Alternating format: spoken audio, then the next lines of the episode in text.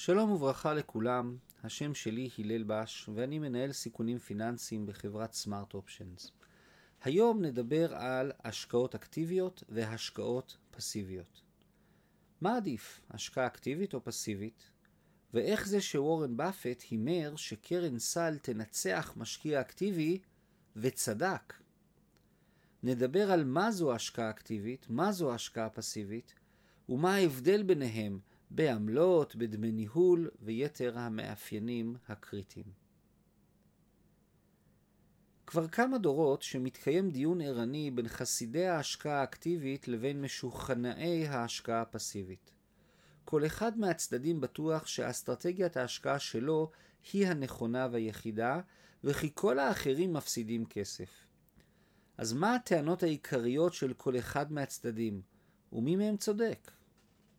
השקעות אקטיביות.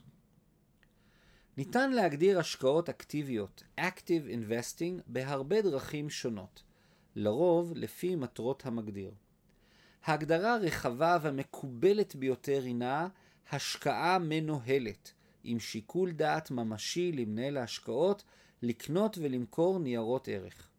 ההחלטות של מנהל ההשקעות נובעות מבחינה של תנאי השוק, המקרו, ומהיכרות טובה ועקבית של נייר הערך הספציפי, כמו מניה או איגרת חוב, המיקרו. לרוב ההחלטה מתבססת על ניתוח הנתונים והערכה אודות העתיד של החברה, הענף והשוק. המטרה המוצהרת של ניהול השקעות אקטיבי הינה להשיג תשואה גבוהה יותר מהתשואה של השקעה מקבילה במדד שוק מרכזי, היינו להכות את השוק.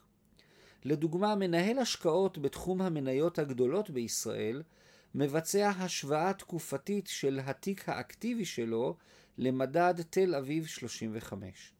מדד תל אביב 35 הינו מדד טכני שכולל את 35 החברות עם השווי שוק הגבוה ביותר בבורסה לניירות ערך בתל אביב. הרכב המדד מתעדכן אחת לתקופה לפי החישוב הנ"ל, ללא תלות או קשר להישגים העסקיים של החברות בפועל.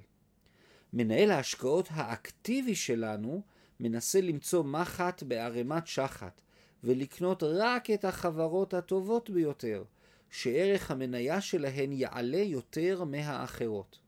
דוגמאות קלאסיות של השקעות אקטיביות כוללות את רוב קרנות הנאמנות, את קרנות הגידור ואת המסחר הטכני והיומי שהם מסחר לטווח מאוד מאוד קצר. השקעות פסיביות למונח השקעה פסיבית, Passive Investing, הגדרה ישירה ופשוטה. השקעה רחבה בכלל החברות בענף או השוק, בתצורה שאינה דורשת ניהול מושכל כלשהו. זוהי השקעה שמוגדרת לטווח האסטרטגי הארוך, ומטרתה להשיג תשואות ממוצעות. הכוונה בממוצעות הינה שהמשקיע הפסיבי לא ירוויח את התשואות הקיצוניות הטובות שניתן להשיג על ידי השקעה תאורטית רק בחברות המוצלחות ביותר. אך מצד שני, הוא גם לא יגיע למצב של המשקיעים הפחות מוצלחים שהשקיעו רק בחברות הכושלות ביותר בשוק. כי כיוון שקשה מאוד לזהות מראש מי החברות הטובות או הגרועות, המשקיע הפסיבי מחליט להשקיע בכולם. כך ניתן להימנע מהסיכון שחלק ניכר מההשקעה תגיע לחברה גרועה שתייצר הפסד ממשי. המשקיע הפסיבי מפזר את השקעותיו בצורה טכנית בין שלל ההשקעות השונות. חלק יעלו, חלק ירדו, אך בממוצע הוא יצא עם רווח.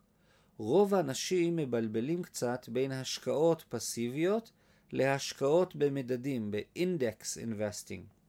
זאת בגלל שהשקעה במדדי שוק מרכזיים, כמו תל אביב 35, הינה אסטרטגיה פסיבית מוכרת ונפוצה. אבל חשוב להדגיש כי לא ניתן להיות משקיע פסיבי, סליחה, כי ניתן להיות משקיע פסיבי שאינו בהכרח משקיע רק במדדי שוק מרכזיים. עמלות הבדל מהותי הנגזר מסגנון ההשקעה השונה בין אקטיבי לפסיבי הינו העמלות. נתונים מהשנים האחרונות מראים כי בממוצע מנהלי ההשקעות האקטיביים גובים כ-1.4% בשנה עבור השירותים שלהם. לעומתם בהשקעות פסיביות יש עמלה ממוצעת שמגיעה לכ-0.6% בשנה. המנהלים האקטיביים מסבירים שהם צריכים את העמלה המוגדלת על מנת לממן את משאבי המחקר, העדכניות והמיומנות הנדרשת מהם להיות סוחרים ממולחים ולהצליח במלאכתם. אך עדיין מדובר על פער לא מבוטל של 0.8% בשנה, שבעצם מחייב מנהל השקעות אקטיבי להצליח ליצור תשואה עודפת של כאחוז רק על מנת להגיע לשוויון עם המקבילה הפסיבית. כמו כן, הנתונים הנ"ל קצת מוטים, כי מדובר על ממוצעים. רק לסבר את האוזן, בקרן גידור טיפוסית מנהל הקרן דורש עמלות של 2% מההשקעה, מהקרן, ועוד 20% מהרווח השנתי. מה אומרים הנתונים? מחקרים רבים בוצעו במטרה להשוות בין השקעות אקטיביות לפסיביות. ממחקרים אלו עולה תמונה ברורה ומאוד עקבית. לטווח של שלוש שנים רצופות, רק 30% מההשקעות האקטיביות מצליחות להשיג תשואה עודפת יותר מהשקעה פסיבית מקבילה. ככל שתקופת ההשקעה הולכת ומתארכת, המצב הולך מדחי אל דחי. רוב המחקרים מורים כי לטווח של 6 שנים ומעלה, רק 5% מההשקעות האקטיביות מצליחות להשיג תשואה טובה יותר מהפסיבית המקבילה. היינו, למשקיע אסטרטגי, לטווח של מעל 6 שנים, יש סיכוי של 1 מתוך 20 למצוא השקעה אקטיבית שתשיג לו תשואה עודפת, וסיכוי של 95% שהוא ירוויח פחות מאשר השקעה פסיבית. לפי התוצאות יש משקיעים אקטיביים מוצלחים מאוד, אבל הם מיעוט שבמיעוט. רוב הניהול האקטיבי הפרטני אינו נותן ערך מוסף ממשי ביחס לעמלות המוגדלות שהוא גובה. אז למה עדיין משקיעים באקטיבי? התשובה לכך מתחילה בהטיות הפסיכולוגיות של המשקיע. המשקיע בטוח שהוא מצא את מנהל ההשקעות הייחודי והמיוחד, שהינו טוב יותר ומוצלח יותר מכל יתר מנהלי ההשקעות המתחרים על התשואות בשוק ההון. כל אחד מאיתנו בטוח, בביטחון יתר מופרז וממש לא הגיוני, שמצאנו את אותו מנהל השקעות מופלא, שנמצא באותם חמיש אחוז מורווחים וטובים. זה נובע גם מהטבע התחרותי שלנו, מהרצון שלא להיות פראיירים בשום מצב. כשהמציאות טופחת על פנינו, ואנו מגיעים למסקנה שטעינו, אנו לרוב עוברים לדבר החם הבא, למנהל ההשקעות החדש והמיוחד. גם הפעם אנחנו בטוחים שמצאנו את היהלום שבכתר, וכי הפעם נרוויח הרבה יותר. וכך אנו חוזרים שוב ושוב על אותם שגיאות השקעה. המקור לרצון שלנו להאמין למנהל השקעות כל יכול, הינו החשש של רוב המשקיעים מהתוכן המקצועי של שוק ההון. זה נראה להם מורכב וזר, כמו שפה זרה מארץ רחוקה. כל אחד מאיתנו חושש מטעות, ולכן אנו מעדיפים למסור את כספנו למישהו אחר, שאמור להבין יותר, ושאם הוא יטעה, לפחות יש לנו את מי להאשים. בנוסף להטיות הנפשיות של המשקיע, ראוי לציין את מערך השיווק המאוד מפותח שיש לענף ההשקעות האקטיביות, שמסוגלים למכור קרח לאסקימוסים גם ביום מושלג. ההימור של וורן באפט בתחילת שנת 2008, ממש לפני תחילת המשבר הפיננסי של הסאב פריים, המשקיע האגדי וורן באפט ערך הימור על מיליון דולר.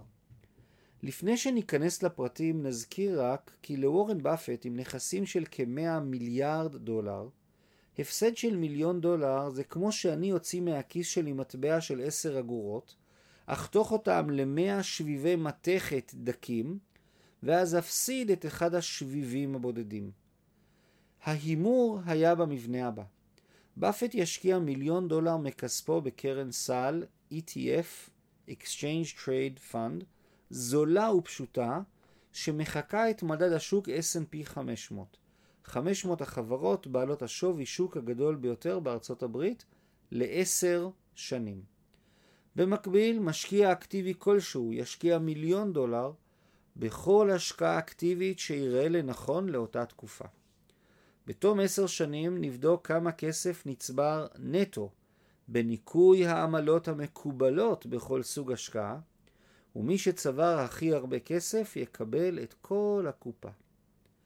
קרן הגידור היוקרתית קרן פרוטוג'ה מניו יורק לקחה על עצמה את ההימור, הוציאה מיליון דולר מכספה ויצאה לדרך.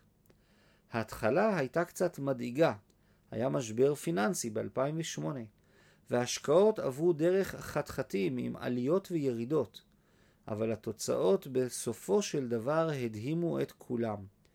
במהלך עשר שנים, מ-2008 עד 2018, קרן הסל הפסיבית על מדד S&P 500 הניבה תשואה נטו של כ-126% לאחר עמלות.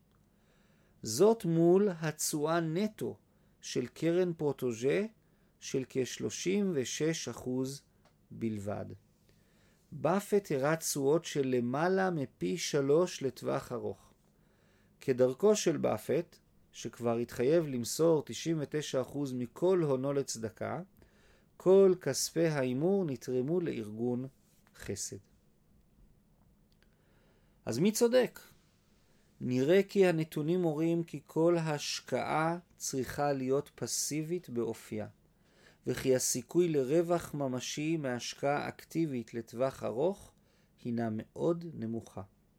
אבל כאן המקום לסייג ולציין כי עדיין ישנן השקעות אקטיביות מוצלחות מאוד, וכי אפילו וורן באפט, אפילו וורן באפט האגדי הינו אגדי בזכות היכולת האקטיבית שלו.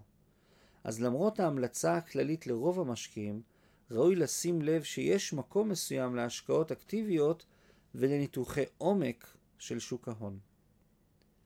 הספקטרום של עולם ההשקעות בעיניי שוק ההון כולל ספקטרום רחב של סגנונות השקעה.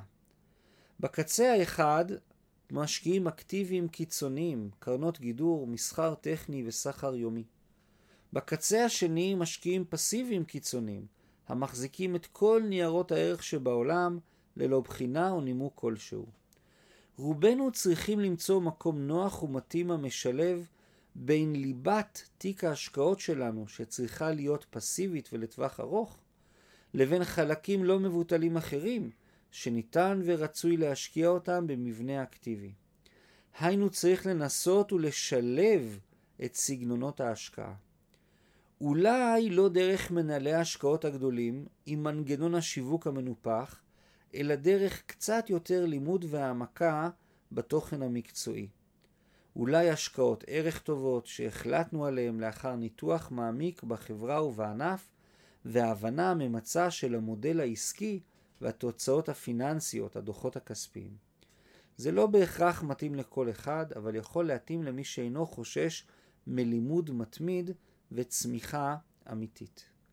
במונחי תשואה ניכר כי השקעות אקטיביות קלאסיות של מנהלי השקעות חכמים ונבונים לא מביאות את התוצאות הרצויות.